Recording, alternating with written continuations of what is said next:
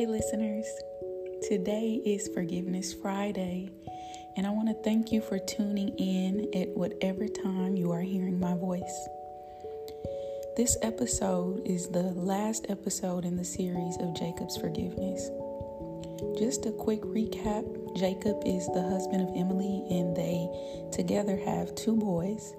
They've been together for about a decade, and in that time, Emily has been the primary homemaker while Jacob is the sole provider. The dynamic was not planned, but rather worked out for them under the circumstances. But Emily had an affair, and at this time is doing everything she can think of to repair her and Jacob's marriage. Is it possible or is it best that they become divided due to her offense? Without further ado, here is the final piece of this story.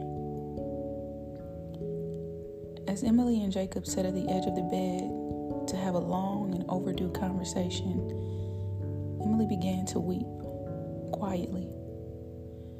Jacob took his thumb and brushed her tears from her face. Emily, in order for us to communicate clearly, I need for you not to cry, he said in the most gentle way he possibly could to prevent from hurting her feelings. Emily knew how frustrated he became when she cried during their conversations. She could barely get a word out, and what she did say, he could barely understand.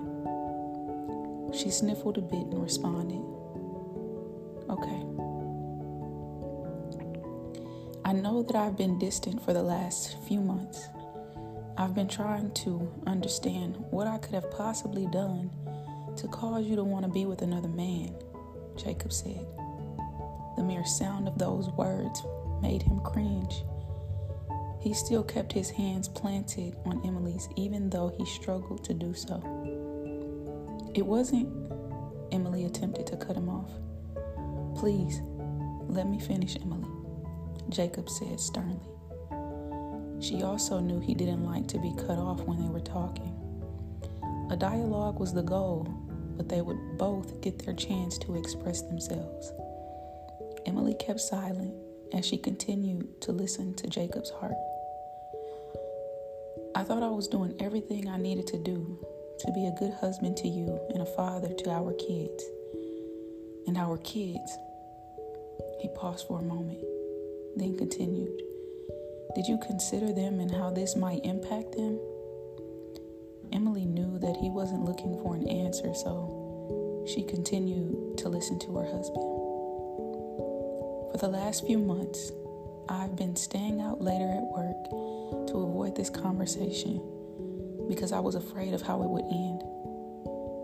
I know that you're awake when I come home, but it became easier for me to stay out later and get up earlier so that I wouldn't have to look at you. Emily's hands stiffened beneath his.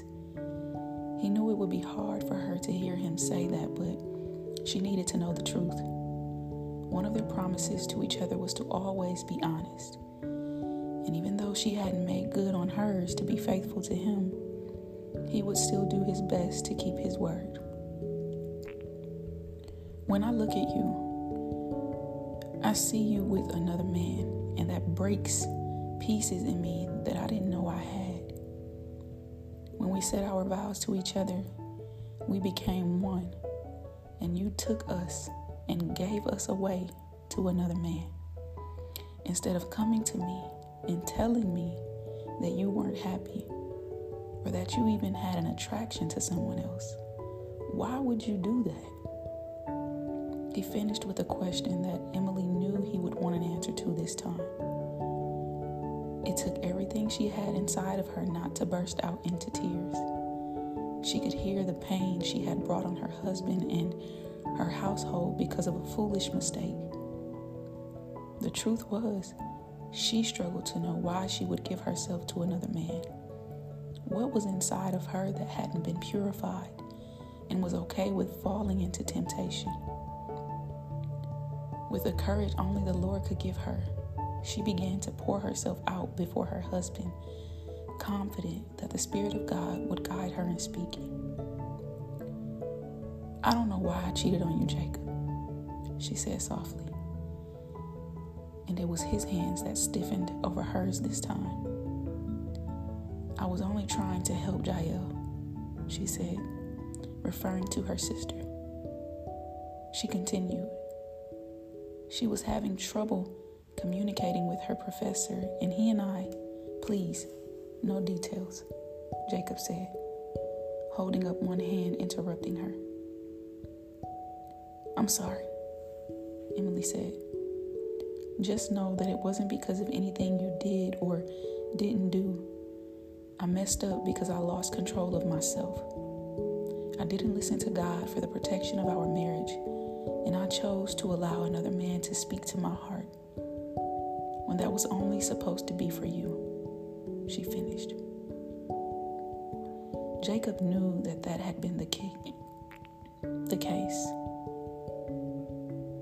He'd known his wife well enough to know that the only way anyone could get close enough to touch her is if they spoke to her a certain way. After all, that was how he got her to choose him. Jacob looked at his wife in the eyes, and even though he knew it would take a lot of work on both of their parts, prayer and counseling, he also knew that they could get through this. Too much to just end their marriage and walk away from his family. He could see in her eyes that she knew what she'd done and that she would never make the same mistake again. He could see that she was a part of him and that she was in love with him. This isn't going to be easy, but we'll get through this together, Jacob said. He immediately felt Emily's hands re- relax beneath his. All right, listeners, that was a mouthful for me, so pardon my beats, but I hope you were able to get the full story still. That is the end of Jacob's forgiveness. And you know what? I am happy that he actually is staying with his wife. I wasn't sure I wanted it to go this way um, when I started the series. We live in a world where women are known to endure the infidelity of their husbands or significant others. Maybe it's just a boyfriend. But for men, this isn't usually the case. I have to say that I can understand it, even though it is not fair by any means. But I consider the makeup of a woman and our emotional wherewithal, and it's usually greater than that of a man's.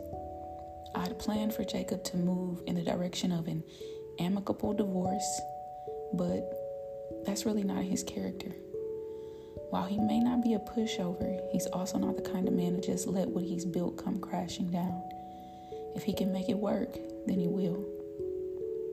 This also comes from his relationship with the Lord, something he and Emily have shared since they've known each other. I wonder who are you having trouble forgiving and for what offense?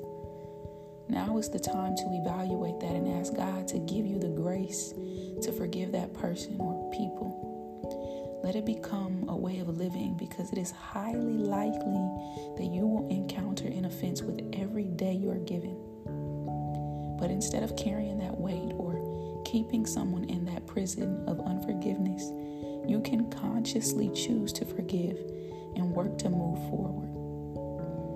I once heard that no one is as bad as the worst thing they've done. As I continue to dissect this, I see that we are Saved as we may be, if this is your testimony, still human, all worthy of forgiveness. And so I am sending you so much peace and so much love. I hope you've enjoyed this series and thank you for listening.